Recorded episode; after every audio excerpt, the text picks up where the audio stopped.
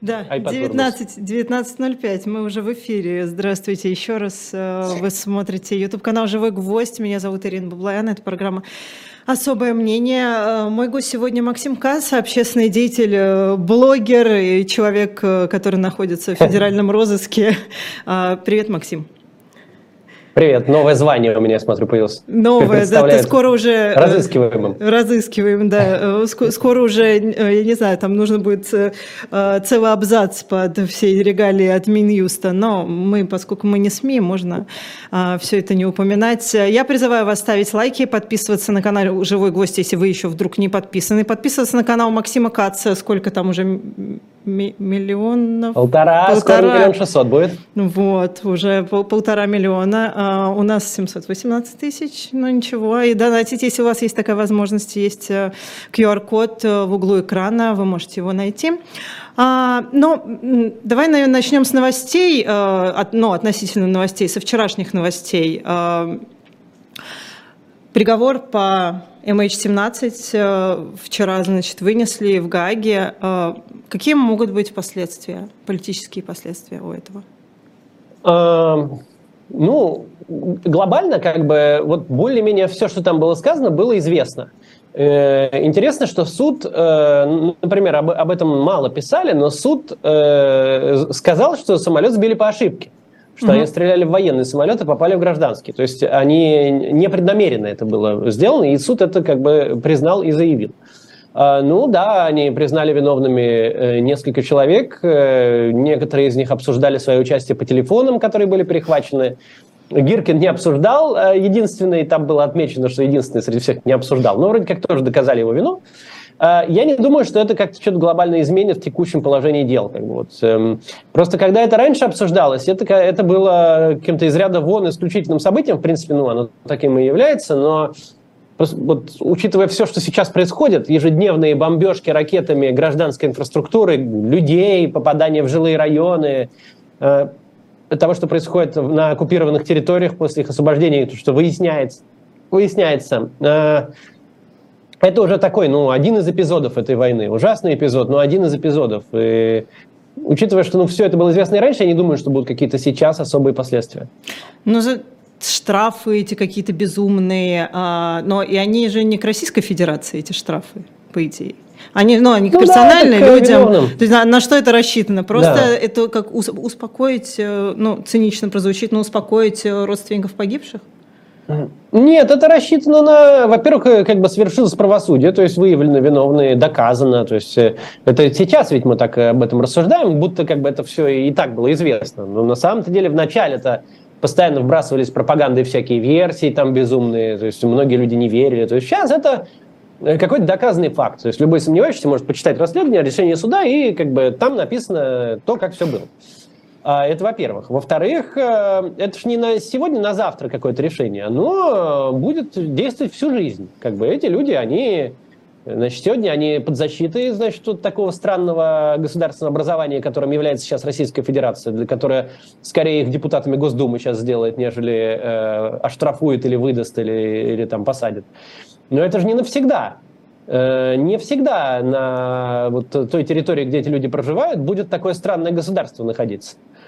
И практически любая следующая власть, ну, она много будет шагов делать для налаживания отношений с Западом, но вот этот вот шаг, что схватить Стрелкова Гиркина и отправить его в Гаагу, в тюрьме сидеть, он просто один из первых. Потому что это же не просто какой-то военный преступник, это непосредственно, а, ну и все остальные, да, то есть осужденных. То есть это непосредственные военные преступники, а, а, которые виновны в том, что погибло много обычных людей, которые просто летели на самолете из Амстердама в Малайзию. А, и вот их-то выдать, ну, там, граждан Российской Федерации нельзя выдавать, но так или иначе, не знаю, их в России как-то привлечь к ответственности, это как бы милое дело. Поэтому над этими людьми теперь всю их оставшуюся жизнь будет висеть э, такое вот, э, такая вот история. И я думаю, что она рано или поздно реализуется. То есть военных преступников преследуют очень долгие годы, и это будет иметь влияние. Но они, в принципе, э, в какой-то степени, как ты, просто не могут поехать в какую-то страну, потому что какая-то страна их тоже может выдать. Ну, от меня э, их отличие в том, что они совершили реальное преступление. Нет, безусловно, конечно. Я-то преследуюсь по политической статье. Конечно. Прямо причем реально по не просто там э, политическое уголовное дело по экономической статье, как раньше было, а прямо а какая у тебя статья? статья. Так э, дискредитация вооруженных сил. За видео про Бучу. Угу. То есть э, у меня самое что ни на есть политическое дело. А там дело не политическое. В чем разница, да, что меня ни одна страна мира сейчас России не выдаст. Даже э, такие близкие к России Даже страны, Армения как Армения, какая-нибудь? А. Да, даже Армения не какая-нибудь, а именно Армения или э, Казахстан, они не выдают э, людей по таким статьям, находящихся у них. Ни разу еще пока не выдают.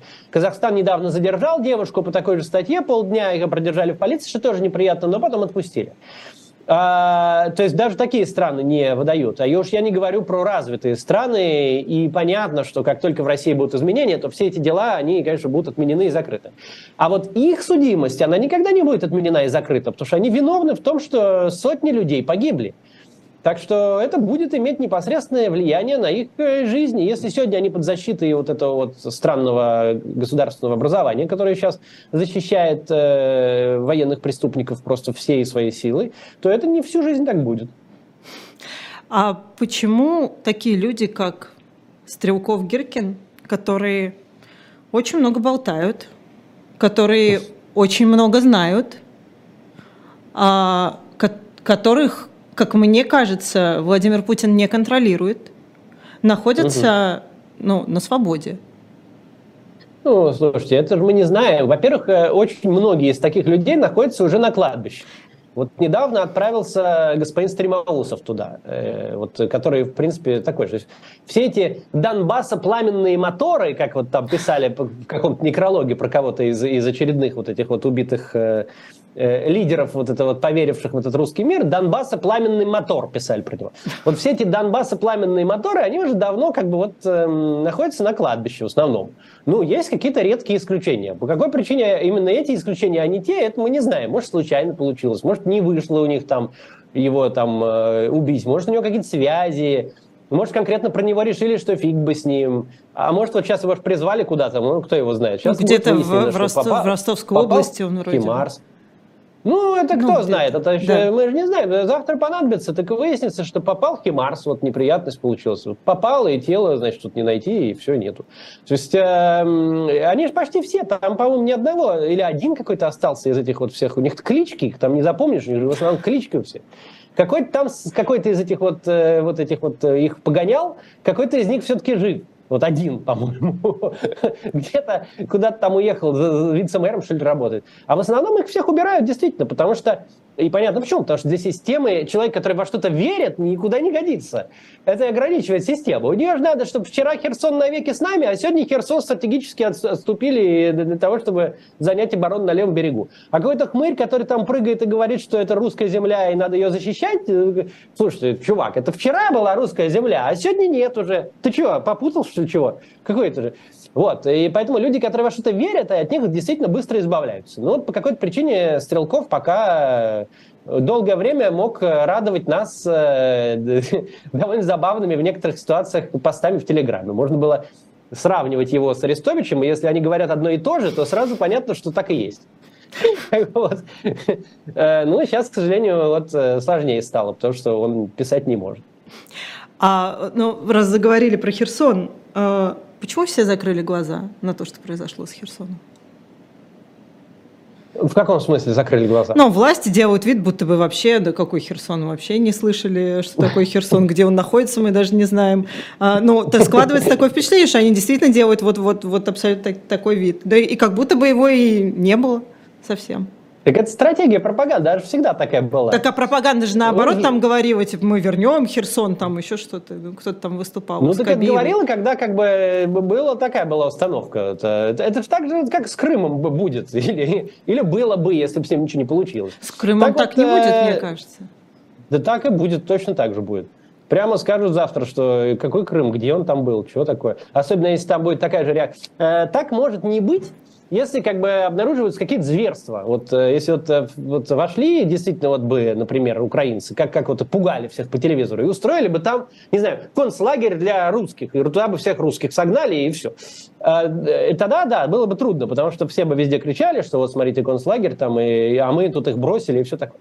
Но на самом деле все понимают, что когда Украина куда-то приходит, то по большому счету там э, нормальная жизнь как бы возвращается. Ну, по мере возможного. Понятно, что там нет электричества, потому что, уходя э, разбомбили электростанцию в этом вот исконно русском значит, месте, которое хотели освободить. Но а глобально э, там, ну, как бы, все в порядке. То есть там не, нечем... Вот, э, сегодня появилось очень нехорошее видео с военнопленными, а, но, но это видео с военнопленными. Они иногда бывают, к сожалению, с обоих это сторон. Это про и... э, телеканал «Дождь» и Петра Рузавина ну, интервью я... с военнопленными?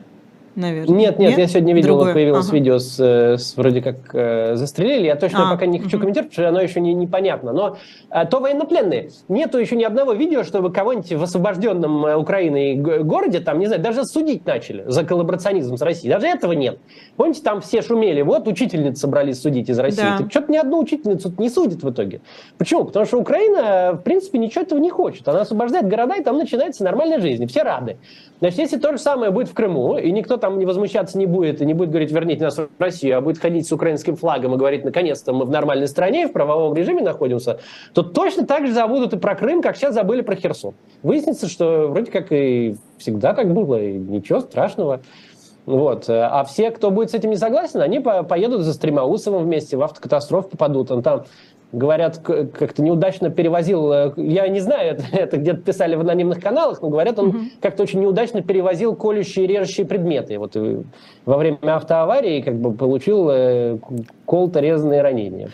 Ну, мне все-таки ну, кажется... Я не знаю, что так это было. Нет. Ну, ну да, про это Но, писали, я тоже видел. то же самое. Да, то есть кто-нибудь, кто-нибудь там будет, вот выяснится, что какой-нибудь там, не знаю, Аксенов вдруг решит им там как-то активно защищать. Ну, будет так же точно э, с ним э, сделано, либо там вот как с, с какая-то девушка там э, недавно э, арестуют за экономическое преступление. Ну, это же бывает, как бы, ну, вот совершил преступление человек, и в тюрьме оказался в Лефортово. Это как каждый второй губернатор под, так, под таким ходит.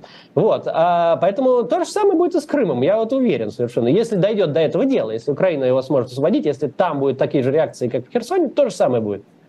Но это же два, ну, мне просто кажется, это две большие разницы. Херсон, город, в который мои коллеги а, ездили и говорили, что там очень плохо, разумеется, ну, как э, очевидно абсолютно, очень плохо настроены к и русским военным, и к тому, что Россия туда пришла. А Крым – это, там, мне кажется, просто ультрапатриоты сейчас в Крыму. А мы этого не знаем. За пределами Севастополя, в Севастополе действительно там э, есть, скорее всего, пророссийские настроения. А за пределами мы совершенно этого не знаем. Их же никогда не спрашивали, референдум там был не настоящий. Э, после этого все выборы у них фальсифицировали. А до референдума у них э, пророссийская партия, вот эта вот русское единство, что ли она называлась, которая, которая Аксенов как раз, она 4% получала, как-то они не были никогда там так настроены-то. Я предполагаю, что эти же настроения у людей остались. Вопрос в том, как бы, что с ними будет, э, когда они станут Украиной. Если э, сейчас как бы есть все основания людям ожидать, что они сильно выиграют после того, как они станут Украиной. Потому что Россия сейчас под санкциями, Крым вообще давно под санкциями, они в каком-то полуправовом режиме живут. Конечно, туда вбухивают деньги, но деньги эти в основном разворовываются. То есть, э, ну, а в будущем России вообще ничего позитивного ждать сейчас не, не стоит. А если они попадут в Украину, то как бы страна поддерживается всеми, там, не знаю, начиная от безвиза, продолжая там экономической помощью. То есть вполне может быть, что люди вполне рационально захотят в Украину. Э, мы сейчас этого знать не можем. Мы же не можем там соцопрос провести. Понятно, что люди не будут как-то отвечать. Это мы узнаем, когда туда подойдет украинская армия. Э, если это случится, если это будет, она, они пока заявляют свою решимость это делать. Если это случится, значит, мы будем смотреть, что происходит. Но мы начали говорить об этом в контексте реакции российского государства и пропаганды. Так вот, российская государственная пропаганда совершенно безыдейные. Вот то, что они сегодня заявили, что что-то там с Россией навсегда, это абсолютно ничего не значит по отношению к тому, что они заявят завтра. Вот Крым сегодня с Россией навсегда, а завтра он как-то всегда был Украиной. И тут ну какое-то время захотели люди, а теперь перехотели, да и там захватили. Ну что поделаешь? Ну вот, э, и все, и просто поэтому по телевизору про это не говорить, и все. Почему это работает? Действительно было ощущение. Ну, э, ну да, сначала про ощущения годы... скажи, скажи, потом... Э, а было, было ощущение какое-то время, что потеря Херсона будет каким-то ударом для системы. Ну, это нагнеталось Но... несколько месяцев. Ну, это хотел, скорее хотелось надеяться на это что какой-то удар должен по системе иметь возможность нанестись. Вот э, наде... все надеялись, что это будет потеря Херсона. Но вот как-то выяснилось, что нет, что система очень хорошо как-то приспособлена для того, чтобы полностью менять, как там, Океания воевала с Астазией всегда. Как там? Так вот, отличненько это, оказывается, работает в реальности. В принципе, это почему работает? Потому что, по большому счету, всем этот Херсон на самом деле нафиг не сдался. То есть он никому в России не нужен. Ни россиянам, как бы обычным, ни элитам, он никому не нужен. Это, это, это было просто... Это было просто шиза какая-то. Зачем-то его захватили. Никто не знал, зачем никакого внятного ответа, нафига понадобился Херсон, никогда не было на всем этапе всей этой истории. Ну так так как он никому и был не нужен, то это, это никто как-то не расстроился от того, что его больше нет. Вот я говорю, опять же, все бы расстроились, если бы там вдруг начались какие-нибудь этнические чистки. Вот взяли бы и начали реально геноцид, как вот они... Но это же тоже все э, пропагандистский вымысел. Ведь Украина не проводит никакого геноцида. Это тоже все знают.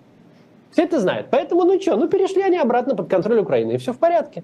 А, вот так, такая вот странная история, когда информационная автократия ведет войну.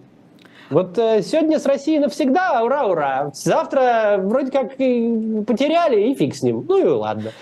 Ну а как же этот концерт на Красной площади, выступление Путина, значит, стоят эти так называемые какие-то никому неизвестные главы э, республик новых, вписывают они там что-то в Конституцию. И, и что теперь со всем этим делать? Э, вот с Конституцией, правда, проблемка получилась. То есть что-то они там э, как не продумали. Потому что э, вот так, чтобы юридически оформить границы Российской Федерации и тут же самим это забыть, это как первый раз такое. Что-то такого вообще не было. Ни, ни в советское время, ни, ни в царское, ни как никогда такого не было, чтобы самой Российской Федерации было наплевать, где у нее границы. Отпускали границы у нас тут туда зашла, ну, вроде как иностранная армия же, да, по идее, и захватила город, который вроде как объявлен и ноль внимания, фунт презрения. Всем плевать, да, абсолютно. Да, да. Э, то что-то там Дугин только вякнул, э, про то, что там э, была традиция, что царя дождей назначали, и если дождь есть, то все на царя молятся, а дождь прекратился, так царя в жертву приносят. На что он там намекал? На что-то нехорошее. Но это как кто-то кроме него никто даже ничего не сказал. То есть это действительно очень э, как-то э, ну, не, ну, не, вот, вот, вот, вот информационная автократия ведет войну. Не, нету никаких принципов, ни, никаких. То есть ничего. Это же давняя, опять же, советская традиция, которая у многих сидит э, э, так вот в подкорке. То есть говорим одно, думаем другое, делаем третье. То, что кто-то там на митинге что-то там сказал, Вообще, ну, э, это же не значит, что он так думает или что будет так делать. Ну, ну сказал. Ну, ну, надо было зачем-то сказать. Ну, когда на выборах все говорят, что будут решать проблемы ЖКХ, ну, никто же не думает, что кто-то реально будет решать проблемы ЖКХ. Это же не приходит никого в голову, да? Что вот пришел «Справедливая Россия», сказала, мы будем решать проблемы ЖКХ. Ну, ни один человек этому не верит. Все понимают, что эти вы же не эфирные СМИ, можно матюкнуться? Или не надо? Ну, как хочешь. Эти, ну ладно, я не буду. Хорошо. Эти, значит, обманывают, э, да, скажем, обманывают. А, а эти тоже понимают, что эти обманывают. Все понимают, что все всех обманывают. А, и э, ну, такая национальная традиция развилась со временем. Понятно, что это огромная проблема. Я так говорю это в полушутку, но, естественно, это именно то, что приводит нас к совершенно безумным решениям руководства, которые в итоге потом никак не оспариваются. Ну вот, э, вот, вот, вот так живем. То есть, Почему это работает? не значит. Почему это работает? Как это может Черт работать ну, вообще? Вот как-то может. Вот, вот сначала 70 лет советской власти, потом э, еще 20 лет э, путинизма, который э, все, что хотел от граждан, это чтобы они ни, ни в чем не участвовали, только кивали телевизору. Ну, граждане научились, кивают. С Америкой воюем? Хорошо. Завтра будем с Америкой дружить? Ну, отлично. Все, то есть... Но э, это же система абсолютно... Режим безидейный. Безидейный и построен абсолютно на, на лжи. Просто на тотальной лжи. Конечно. Но да. это работает. Мало того, это, это же не просто ложь. Это ложь, про которую все знают, что это ложь. То есть вот он объявляет, что мы идем спасать э, русский народ от геноцида на Донбассе. И ни один человек этому не верит. Вот ни один человек этому не верит. Все знают, что это хрень. Вот. И что никакого геноцида нет. И поэтому никто не беспокоится, когда там, значит, не получилось спасти от геноцида. И, и в Херсон, а как они же риторику по телевизору посмотреть. Фашистский режим, значит, там ведущий геноцид вдруг захватил город на 400 тысяч человек. Исконно русский там, значит, Новороссию. Ну что, э, э, по идее, это должны как-то беспокоиться русские люди теперь об этом, по, по этой всей риторике. А никто не беспокоится, потому что все знают, что это полная хрень. Что никто никакого геноцида не проводит. Все понимают. Тогда вот, получается, вот что они Путина, Путина, Путина и его режим тоже воспринимают как хрень. Абсолютно. Э, помните, был такой Юрий Лужков. Юрий Лужков считал, что он очень, у него большая народная поддержка. Он приходил к власти в 90-е годы, когда действительно были конкурентные выборы, у него действительно была большая народная поддержка. И вот Лужков думал, что пройдя там, а, я не помню, 10, по-моему, путинских лет в системе, будучи главой там Единой России, он был уверен, что он по-прежнему пользуется народной поддержкой, он народный мэр. И когда его Медведев снял вот так вот, вот с поста мэра Москвы, Лужков был уверен, что москвичи выйдут на улицы. Это же избранный ими мэр. Он 20 лет мэрствует, а его вот, вот просто вот улетел. И нет Весь Лужкова, да. политический тяжеловес. Просто был и нет, в кепке ходил. Теперь без кепки ходит другой мэр. А, и, и ведь ни один человек не вышел. Ни один человек не вышел, не было даже одиночный пикет, ни одна бабушка не произвела. Все эти пенсии повышенные московские, озеленение, какие-то там, чем там, дороги какие-то строил, дома возводил. Ни один человек не вышел на площадь с плакатом «Верните нашего мэра». Как вот за Фургала выходили целые улицы, а за Лужкова не вышел ни один человек. Потому что поддержка тоже фейковая. То же самое. Люди вот завтра, если вы, ГКЧП завтра выйдет, опять они там, значит, будут сидеть с трясущимися руками, говорит, мы, значит, получили, взяли на себя, этот в Фаросе на даче сидит. Вот э, тогда вышли все. Сейчас опять ни один человек не выйдет. Скажет, ну, другой теперь кто-то. Да и черт бы с ним. Вот так, такое сейчас положение дел. А как? Я просто пытаюсь понять, как это работает. Вот э, 24 число случилось потом случилась Буча, потом, значит, еще ряд э, каких-то подобных э, ужасных событий, и да. говорили, сейчас пойдут гробы, и люди там что-то поймут и, значит, выйдут на улицы или как-то отреагируют. Потом говорили, Путин не самоубийца, он, значит, мобилизацию не объявит, потому что если объявит мобилизацию, значит, э, то люди сейчас... А как это... Почему Почему это не, не срабатывает? Почему каждый раз просчет? Ну, не, ну не, ну, во-первых, мобилизация-то привела к э, такой, ну, к миграции. заметному падению. Привела к миграции, но не, она привела, любая социология, даже государственная, ловит заметный там рост беспокойства людей, там падение, в принципе, рейтингов власти все. То есть, э, не, мобилизация свой эффект нанесла. Но эм, почему э, вопрос почему она отнесла, том, почему тогда почему все... она нанесла, прости, больше эффект, чем гробы? Э, потому что больше людей задействованы. Э, и, и захватили сейчас крупные города. Потому что гробы, к сожалению, опять же, это политтехнологическая была история. Э, гробы ехали в основном в бедные регионы, в которых нет ни независимых медиа, ни внимания к ним, ни, ну, то есть скандал не поднимался, если гробы приезжали. Эм, и по телевизору этого не показывали. И ну, люди не, ну, как-то вот это оставалось в рамках каких-то узких сообществ. А мобилизация, она коснулась намного шир, более широкого круга людей. А, и поэтому вызвала больше, э, она вызвала больше реакции. Обычно вопрос в том, почему это все не приводит к э, массовым протестам против власти. Так вот, ответ на это нету. Никто не знает. Вот э, это, это всегда хочется по этой теме Э, какой-то определенности. Хочется представить себе какую-то чашу, куда вот капает, капает, капает, а потом народное терпение переломилось, вот перевалило за, за и все, значит, пошло. Но на самом деле это работает не так. То есть э, нет никакой чаши. То есть мы, мы знаем много там, народов, э, доведенных до совершеннейшей ручки. Там Венесуэла, там э, Северная Корея, там Куба э, или Иран где э, Протесты. никакая чаша, чаша не переполняется, а возникающие иногда протесты ничего не меняют. Там регулярно протесты бывают. А, но, но и возникают они обычно не так массово. Ну да, в Иране сейчас массово, но в Венесуэле были массово. Но это как бы... а иногда вот это берет и каким-то образом вспыхивает вроде без видимой причины. Вот, например, вся арабская весна началась с того, что какой-то продавец э, овощей, насколько я помню, совершил самосожжение на площади. Не дай бог, я ничего не говорю, не надо пытаться повторить дома, так сказать, ни в коем случае. Но факт был в том, что совершил человек, не связанный особо с политикой, самосожжение, и с этого пошла э, серия революций в очень больших странах, в которых диктатуры более жесткие, чем наши, годами держались. А тут вдруг раз, и все вспыхнуло.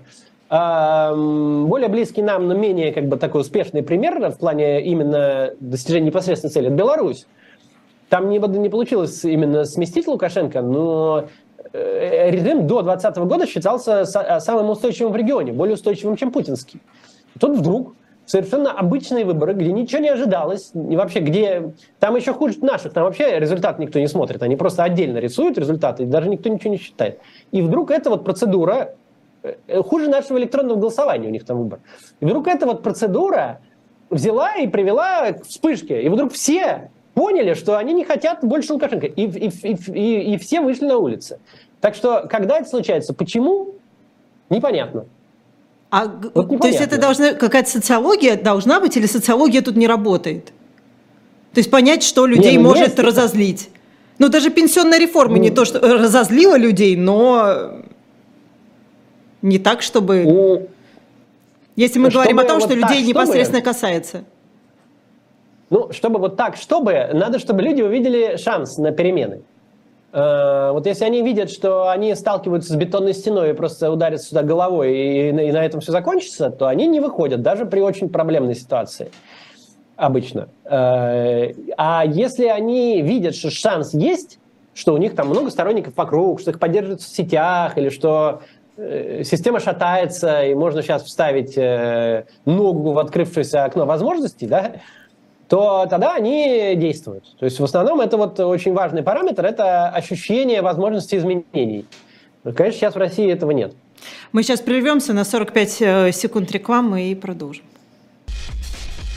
Это значительно либористичнее, чем у либористов, либеральнее, чем у либералов, коммунистичнее, чем у коммунистов. То есть я не знаю, сколько людей выехало, но я знаю, сколько они вывезли. Вообще это очень неприятно смотреть. Через 200 лет все будет то же самое, а через год может все поменяться. Это цифра, на которую не сбалансировать бюджет не удавалось, в общем, пока еще никому. В этой кстати, нет ничего страшного, кроме того, что это все вранье. Я понимаю, что красивая молодая девушка стесняется читать, что прямо написано в вопросе. Я даже тоже стесняюсь читать, что там написано, но я перескажу подробнее. Каждую неделю мы будем выходить в эфир 20 часов по Москве, 18 часов по Лондону. Особое мнение продолжается. Ирина Баблоян микрофон, Максим Кац. А, Максим, вот э, ты сказал, система шатается. Какие предпосылки к тому, что она шатается? Как, как ты видишь, что она шатается? Не, я, ну, не, не вот она прямо сейчас э, шатается. Я, я говорю, что если люди увидят, что она шатается, они будут А уходить. если они увидят, что она шатается? Не, сейчас есть некоторые предпосылки, она намного менее устойчива, чем была до войны, это очевидно. Э, начиная с того, что у нее все-таки возникают довольно болезненные для нее протесты, типа там э, матерей и жен в Дагестане, да, мобилизованных, и, а, или, или самих мобилизованных. Там, Э, вот тоже сейчас это довольно такая проблемная штука, они не то чтобы прям массовые, но они все-таки попадаются. И заканчивая тем, что у них вдруг Пригожин стал самостоятельным политическим актором со своей армией, который как бы может вообще все что угодно делать. Э, может э, из тюрем людей доставать, может казни осуществлять, что хочешь может делать, и ничего ему за это не будет. Это на самом деле такая эрозия государства, когда государство теряет монополию на насилие. То есть это... Э, кроме того, Путин, он, уже в основном основывался на харизматической легитимности. Ну, ну, не то чтобы он был супер харизматик, но в целом э, основывалось это все на том, что он вот э, удерживает все это, иначе все будет там плохо, и он может все контролировать, и он такой вот э, э, отец нации, не знаю, который что решит, то и будет.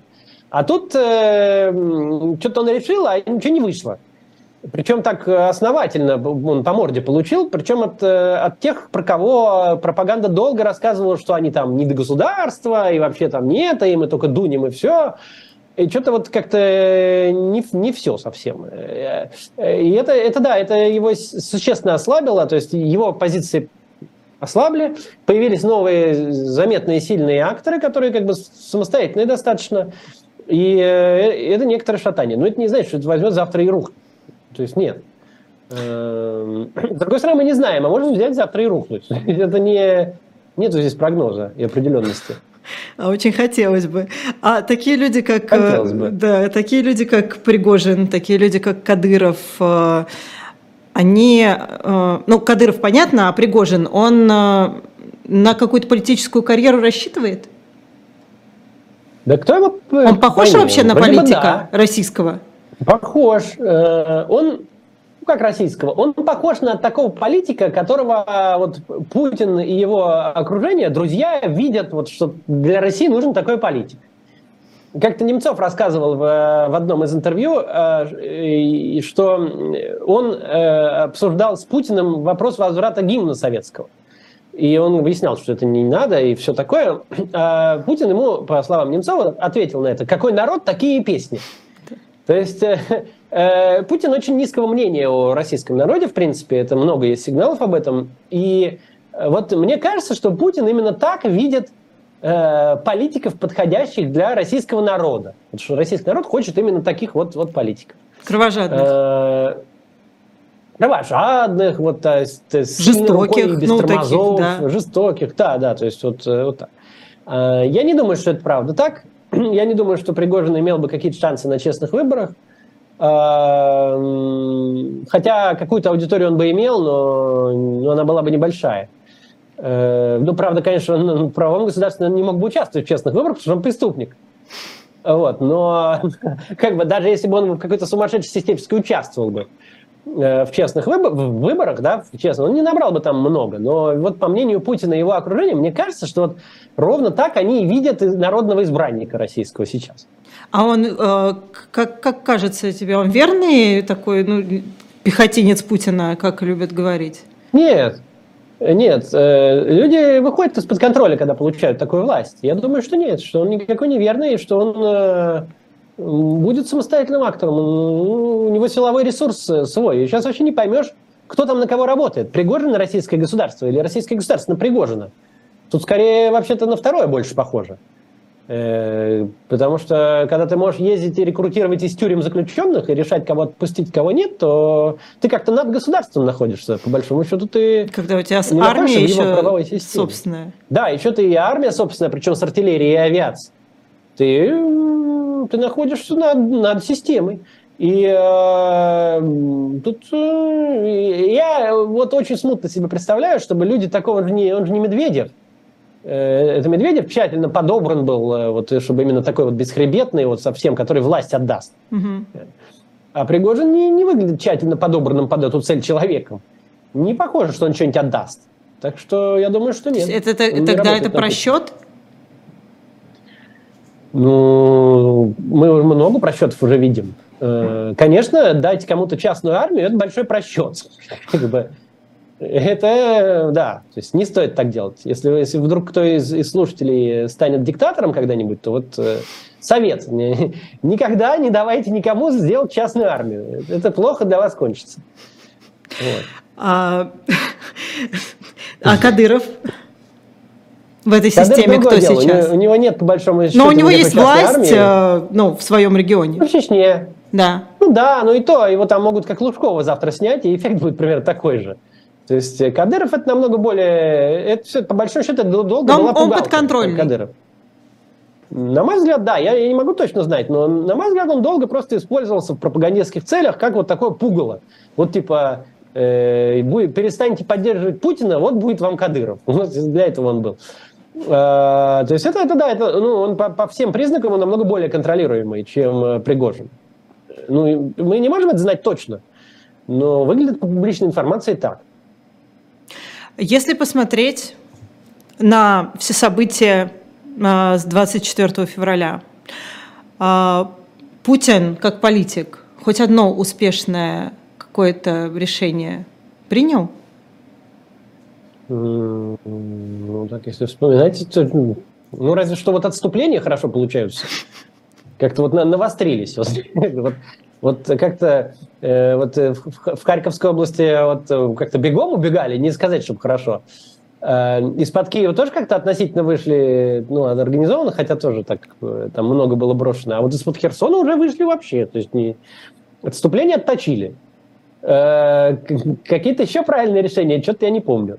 То есть, как такое может быть, что ты правишь столько лет, а потом, ну, понятно, сейчас можно вспомнить Грузию, да, там потом Крым, но по факту вот такой огромный факап, если так можно, конечно, это назвать. А, это очень имеет объяснение понятное. Э, кстати, этому учат, я тут э, в университете сейчас учусь, вот, э, и у нас была лекция «Основы управления», в принципе, вообще управления. Там на ней рассказывали, что если ты окружаешь себя людьми, которые с тобой только согласны, а всех, кто как-то с тобой не согласен, вот убираешь, то это прямой путь к принятию неправильных решений. Но Там это азы. Маленькая организация. Азы, да, я же говорю, это в университете это учили в качестве такой побочной лекции. На, на, ну, магистратура, конечно, все-таки не бакалавриат, но тем не менее это была какая-то побочная такая. Это, это рассказали о такой, ну, основная ошибка вот э, малых предприятий там, и средних, вот, что Руководитель через какое-то время э, ловит значит, звезду и начинает окружать себя только людьми, которые говорят, ах, вы такой молодец, вы такой гениальный, вы вот все это. А всех тех, кто может ему сказать, что вы придумали какую-то фигню, давайте делать это не будем, он их просто убирает от себя подальше. Так вот, с Путиным случилось ровно это. Как-то он же университетов не заканчивал, он, он же у нас рабочий крестьянский чекист такой. Работал всю жизнь руками. Он не э, ну, там, с горячим, там, что там, головой и холодным сердцем, наоборот, ну, неважно. И э, он э, э, госправление не обучался, он как бы учился по ходу. И вот он сделал ровно стандартную, типичную ошибку. Он окружил себя людьми, которые всегда с ним согласны. И в итоге он жил в воображаемом мире. И его воображаемая армия напала на воображаемую Украину. То есть в его воображении армия российская это была сильная, такая значит, всех побеждающая структура, которая может составить конкуренцию НАТО, с одной стороны, воображаемая армия была. А Украина в его глазах была страной, которая встретит его с цветами и значит, э, встретит его там, э, не будет ни одного выстрела, и все будет как в Крыму. И вот воображаемая путинская армия напала на воображаемую путинскую Украину. Ну, а дальше как бы реальная армия столкнулась с реальной Украиной, и все. Это совершенно вот э, объяснимая и типичная ошибка. Именно поэтому обычно президентов дольше, дольше двух сроков не разрешают, чтобы они были. Вот, именно, именно из-за этого. Но люди, которые ему приносили вот эту вот э, неверную информацию, подкармливали его эго с э, такой могущественной армией и так далее, они же понимали, как обстоят дела на самом деле? Но они не могли да не понимать. Они. Да могли, они, они могли себя тоже такими же точно окружить э, гражданами. Э, а эти, которые там на земле работали, так они, я думаю, бухали целыми днями и никакой ситуацию на местах не изучали. Э, кроме того, ну, не знаю, я вот в Киеве был в декабре, и ну, я там много разговоров вел, но вдруг один раз я... Э, э, жанр разговор с таксистом, я извиняюсь, конечно, но попался мне таксист, который вот мне рассказывал ровно то, что Путину приносили в красных папочках. Вот, что тут ждем мы Путина, что там, а это в Киеве прямо, ну так приехал по приложению. И э, вот э, если бы э, там на моем месте был бы человек, который собирает для Путина информацию, он бы это записал все и отправил, ну и все, и пошел бы бухать. То есть э, он нашел нужно. Ведь если он отправит что-нибудь другое, что там э, э, настроения другие, его же уволят сразу. И вместо того, чтобы бухать в Киеве, он будет там, не знаю, безработный в Москве, охранником пойдет. Он куда там этот э, пойдет э, разведчик, который неправильную информацию принес? Пойдет охранником в пятерочку, а он не хочет. Поэтому он шлет то, что хотят слышать, и так это все по всей цепочке происходит. Эм, э, на самом деле это же, ну, вот это выражение «рыба гнет с головы», оно на самом деле довольно глубокая, довольно народная мудрость. Это не просто так фигня сказано. Когда у тебя наверху так, так у тебя и везде дальше так. Когда никому не нужна реальная информация по всей цепочке для принятия решений, а всем нужно самообман, потому что каждый следующий начальник, вплоть до вот этого непосредственного исполнителя на земле, им невыгодно э, слать э, честные данные, потому что ну, их всех уволят просто и все. И наймут тех, кто будет слать, что да, вас там ждут. Это, это, это азы. То есть, э, ну, я не знаю, про каких-то древних правителей, э, сохранившиеся, я не знаю, э, какие-то манускрипты на, на, на, на, на черте чем написанные, уже говорят, что передавали мудрость там от отца к сыну в королевских семьях, что слушай тех, кто против тебя. Зови их, приглашай, чтобы они высказались, выступили, и а потом только принимай решение, когда тщательно подумаешь. Тоже вот на лекции рассказывали, что какой-то там Луи, какой-то восьмой, что ли, или, или, или третий, какой-то непонятный, там давний очень Луи, очень в давних французских временах, а своему, значит, внуку мудрость передавал. Что перед тем, как принять решение, послушай тех, кто выступает против. Не отрубай им голову всем сразу за то, что они сказали не то, что тебе не нравится, а послушай их, а потом только решение принимай. А Путин про это забыл, поэтому устроил то, что устроил. Как это может закончиться? Ты видишь какие-нибудь варианты? Ну, то есть у тебя есть какие-нибудь схемы, как это все может закончиться? Ну, есть одна хорошая. Э, Путин, значит, так или иначе прекращает быть президентом России. Я не знаю как. То есть, э, или сам вдруг решает, что он устал. Э, или, там, не знаю, как-то его кто-то попросит, там, не знаю, или, или еще что-нибудь сделает. А следующий приходит любой. Вообще, там, там все, кто придут, будет совершенно понятная схема действий. Будет рассказано, ну, то ли как после Сталина, что, значит, там культ личности и вообще все неправильно было. Или как после Хрущева, что там самодурство, значит, и как-то это, дурак какой-то был, значит, или не, не, не, не кровожадный тиран, а дурак просто. Ну, вот одно из двух этих вот так или иначе вещей случится, и с миром поговорят, вступят в переговоры. В принципе, с Россией сейчас э, хотят договориться все, то есть э, и Запад, и Европа, и Украина вот с Россией, не с Путиным, а с Россией. А, хотят договориться, но, но, но на каких-то понятных нормальных условиях. Понятно, что надо выйти из Украины, освободить оккупированные территории, надо прекратить э, кому-то вообще грозить каким-то оружием, это бред. А, но э, прийти к такому соглашению все хотят. И любой следующий э, руководитель России к этим соглашениям придет, и все будет нормально. А, ну, это, это идеальная картина мира. Да, если с Путиным непонятно, что может быть какие не, не видно выхода, потому что он не может одержать военную победу. А, не, не, ну, мы, конечно, можем надеяться, что примерно как из Херсона, сейчас они из всех остальных мест уйдут, там из Донецка, с Луганском, из Крыма, и как-то и потом, после того, как все это будет, э, просто по телевизору включат шарманку, что теперь займемся посевной.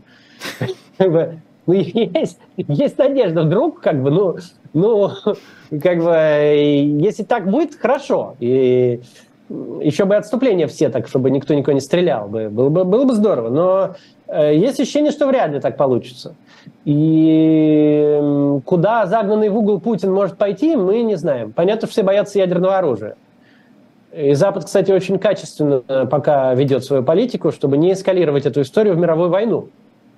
И пока и успешно. Э, и ответственно очень. То есть все как-то обвиняют западные страны, что они слишком как-то аморфные, недостаточно, не закрывают небо, там, не вступают в войну. Но на самом деле они предотвращают э, большую эскалацию, Третью мировую, и, и хорошо. Э, но, опять же, война дело такое. Вот сейчас в Польшу прилетела ракета, оказалась украинская. Ну вот как-то окей. А если бы была российская, совсем бы было другое дело. А ракеты там летают не очень точные. Рано или поздно что-то такое случится. Э, и эм, это все может спокойно эскалироваться совершенно не туда. И вот при наличии Путина во главе России время очень опасное. А как может закончиться, непонятно. То есть э, даже когда изначально, ну, казалось изначально, когда говорили, что это кусок российской ракеты прилетел в Польшу, казалось, что все вокруг вообще хотят замять эту тему как можно скорее, и США тем более хотят замять эту историю как можно скорее. Нет, не, не казалось. Э, казалось, что США хотят ее замять, потому что знают, что ракета не российская. Угу. Потому что я там, я уж э, готовился видео записать, и даже записал про эту всю историю, исходя из того, что ракета российская. Но потом я послушал Арестовича, который э, тоже говорил, что ракета российская, но говорит, ну давайте оставим 1-2% на то, что, может быть, это ракета украинская, еще в тот вечер, когда об этом никто не говорил. И сразу, конечно, все стало понятно. Потому что ну, ты не говоришь такую вещь, как бы, когда ты не знаешь точно. Понятно, что он точно знал. Э, и э, мне стало понятно, что у меня завтра выходной, и видео придется не выпускать. А, и я думаю, что это было известно сразу более-менее всем, и поэтому заминали. Если бы это действительно была российская ракета, которая убила двух граждан Польши, я не думаю, чтобы это замяли. Я не думаю, что это переросло бы в мировую войну. Нет. Э, скорее всего, нет. Хотя мы точно не знаем. Потому что мы не знаем, какие были бы настроения в тот момент у руководства Польши. Они бы могли что-нибудь решить. И Но я думаю, что этот инцидент не перерос бы в мировую войну, но все равно все время есть такие риски. То есть, э, и да, это, это все очень опасно. А, ну, будем надеяться, что ничего туда не залетит. А, есть такая довольно популярная фраза, что после Путина будет Путин или после Путина останется путинизм. А, как ты считаешь? Не, это все ерунда. Это ну, некоторые рассказывают это просто из-за того, что они депрессивные. Некоторые просто потому, что как бы ничего не изменить и все такое. Я думаю, что, во-первых, путинизм не может сохраниться после Путина, потому что это система персоналистская. Она построена на персоне одной. Он такой верховный арбитр среди всех э, имеющихся сил. И ничего подобного э, не может возникнуть, потому что он э, 20 лет строил эту систему. И любой, кто придет после него, у него не будет такого количества власти, как у Путина. Э, потому что под него система не строилась. Во-вторых, э, Путин – это представитель очень специфичного поколения людей. Это вот э, росшие в 70-е в СССР, в 60-е, даже в 70-е. Это самое советское поколение, это люди, которые уже никак не застали никакой другой России, там царская уже не сохранилась в памяти. Но, с другой стороны, еще Советский Союз тогда был, ну, как-то относительно, выглядел как-то нормально. Еще бы, даже еще тогда западные источники писали, что это может быть Э, и эффективнее так вот система, чем Америка, чем капитализм, и как-то это все... Э, еще это все не, не было анекдотом. Вот уже следующее поколение, они уже как бы как анекдот смотрели, а то поколение, ну, как бы вот реально верило в эти все советские идеи, и на их э, время пришло, пришла очень тяжелая трансформация, на очень неудачный их возраст, очень специфичное поколение, которое хочет вернуть все назад – практически никакой следующий. Вот, ну, раньше только, может, Собянин представитель, и то не совсем того поколения. А не похож. практически все следующие претенденты, типа Мишустин, ну, не очень. На самом деле, даже Собянин не очень. А вот какой-нибудь Мишустин, он уже просто вообще не похож.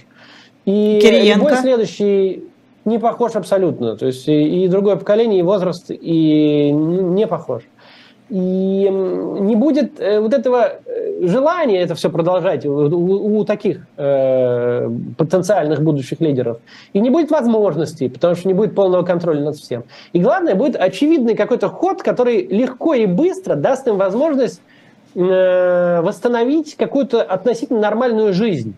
То есть они смогут быстро договориться с Западом о снятии существенной части санкций, о восстановлении какой-то нормальной жизни. Понятно, что у нас уже не будут покупать там газ и нефть, хотя, может, это и к лучшему. Мы перестанем быть петрократией, может быть, глядишь, будем человеческий капитал развивать, а не вышки нефтяные сплошные. А, так что, может, мы от этого и выиграем еще. Но, э, ну, от, а, как-то отменив вот прошлое вот это вот все дело и сказав, что это там неправ был прошлый руководитель, можно много чего вернуть в более-менее нормальное состояние. И этот путь настолько лучше, что очевидно, что по нему пойдет более-менее любой следующий руководитель. А с этим будет приходить неизбежно демократизация. Потому что когда ты налаживаешь отношения с Западом, когда тебе выгодно, чтобы шли западные инвесторы, когда тебе начинает быть выгодно возвращать эти контакты, когда ты э, ну, налаживаешь эти отношения, то ты неизбежно э, начинаешь в этой системе координат жить. Но так в 11 демократизация. В 11 году, в 12 казалось, что, собственно, так и есть, что мы ориентированы на Запад. Казалось, нет, так казалось вообще-то много лет до этого. Так казалось э, и при Ельцине вообще очень, так и было. Э, и первые годы Путина так казалось. И особенно годы Медведева так казалось, когда он там iPhone крутил э, да. с Джобсом. И, и в New Balance или в чем он там, да. Да, да, да. То есть, э, и, и на самом деле это было для нашей страны очень естественно. Это же, это же имело поддержку людей, это всем нравилось. Но потом вернулся Путин и стал э, идти совсем по другому направлению, расковыривать какие-то раны развалившейся страны и пытаться Э, свой рейтинг построить на каких-то вот этих вот захватническо-имперских э, делах. Нашел какую-то свою аудиторию небольшую, все остальные как-то согласились. Но это очень неестественно для России. Это не было какой-то... Вся социология, которая была до войны, она показывала, что россиянам это совершенно не нравится. Они хотят обыкнов... более-менее обыкновенную европейскую страну, чтобы правительство занималось жизнью наших людей в наших городах, а не геополитикой. И запрос на это есть. И, э, в принципе, люди для этого, если все не уедут, э, высокий человеческий капитал, очень э, люди креативные, люди создают э, очень вот весь этот IT-сектор, который создался. То есть это очень большое дело. То есть все, все это имеет очень большой потенциал. И естественный путь развития России после Путина – это движение в либеральную демократию европейского типа. На это запрос, и туда все идет. И ну, на, э, этому процессу надо будет помочь. Вот это хотелось бы. Вот я собираюсь как только так сразу сделать политическую партию либеральную, которая будет это все дело толкать в этом направлении. Э, но мне кажется, это естественный ход событий. Вот. А как я просто не очень себе представляю, как после того, что произошло, а, Россия может ну, что, что конфликт России и Украины а, будет не заморожен просто на время. Как, например, Израиль и Палестина, как Армения и Азербайджан, mm. как Таджикистан и, Для... собственно, Киргизия. Для этого конфликта, вот, во всяком случае, на момент его начала, и, как мне кажется, сейчас, нету базовых предпосылок, в отличие от Армении и Азербайджана, в отличие от э, Израиля, Палестины и других таких крупных конфликтов, здесь нет базы, никто ни с кем ничего не собирался делить. У украинцев не было к россиянам, в принципе, глобальный вопрос. Ну, понятно, там они возникли, когда оккупировали у них территорию, да? Но до 2014 года никаких вопросов, в принципе, не было. А, люди жили в Москве, работали в Киеве и наоборот. А, люди пересекали границы без, по внутренним паспортам. Э, опросы общественного мнения в Украине показывали очень высокий процент позитивного отношения к России, даже у тех людей, которые думали, что Украина должна идти по европейскому пути. Э, не было что делить, не было базы для конфликта. Сейчас база, базу для конфликта создает сам конфликт. Понятно, что когда случилась буча, то уже никакого позитивного отношения у этого поколения не будет к России. Понятно. Но э, это, это база для отсутствия дружбы. Дружбы не будет. Но базы для конфликта тоже пока нет. Пока в украинском обществе не установилась гражданская цель уничтожать русских или как-то там, не знаю, захватывать Россию или уничтожать Россию. Нет такого пока. Может, будет, но пока это есть позиции, такие они довольно маргинальные, их мало. В основном позиции, насколько там видно в обществе, они такие же, в принципе, как были у российского до войны. Заниматься своей страной, сделать так, чтобы мне было хорошо жить, восстановить ее и превратить ее в процветающее государство на зло, именно вот конкурировать с созданием качества жизни, а не э, тем, чтобы стрелять туда ракетой. Кстати, вот у Израиля был такой подход после Холокоста. Именно так э, э, израильские лидеры, именно так, там, там было тоже много, конечно, таких дискуссий. Налаживали когда отношения с Германией, по-моему, в 51 что ли, году, довольно быстро. Эм, чуть гражданская война в Израиле из-за этого не случилась. И э, израильские политики позиционируют это так. Мы должны сделать на нашу страну, Израиль тогда так позиционировали, лучшей для жизни в мире, чтобы евреи хотели, могли приехать в лучшую в мире страну, угу. и этим мы покажем свое, э, вот так мы отомстим. Мне кажется, что скорее такой настрой в Украине, и в России, в принципе, никто не хочет там воевать, поэтому нет базовых предпосылок для продолжения конфликта. Я думаю, что как только уберется лидерство российское, которое хочет воевать, и как только российские силы уйдут с украинской земли, и, и закроется вопрос о том, чтобы когда-нибудь еще туда входить, весь вопрос конфликта сразу закроется. Вот сразу закроется. Дружбы не будет, но конфликт тоже не будет. А, буквально одна минута остается на ответ. Э, сегодня я видела новость, что Израиль тайно будет поставлять оружие а, в Украину. Почему они передумали? Говорят об этом много. Э, если говорить про Израиль, здесь четкое общественное мнение. Больше 50% граждан считают, что Израиль не должен э, в этом конфликте принимать активное участие по причине того, что задача Израиля, по мнению местных жителей и политиков, более-менее всего спектра, это э, заботиться об израильтянах и евреях. А евреев много в России, много в Украине, много в Беларуси, и задача Израиля, по мнению людей, это вот этих евреев стараться привести в Израиль или помочь им там.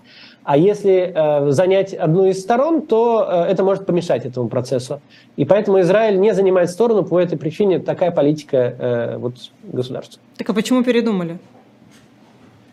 Не передумали. Нет, э, слухи о том, что они что-то тайно поставляют, они давно идут, но не подтверждалось никак. То есть это не давление Соединенных Штатов Америки, как говорят? Нет. Сейчас Израиль вообще, тут правительства нет. Я не, не думаю, что здесь сейчас какие-то такие решения могут быть приняты, их и принимать некому. Я думаю, что это какой-то просто вброс. Это было особое мнение общественного деятеля Максима Каца. Меня зовут Ирина Бублайн. Спасибо большое. Спасибо.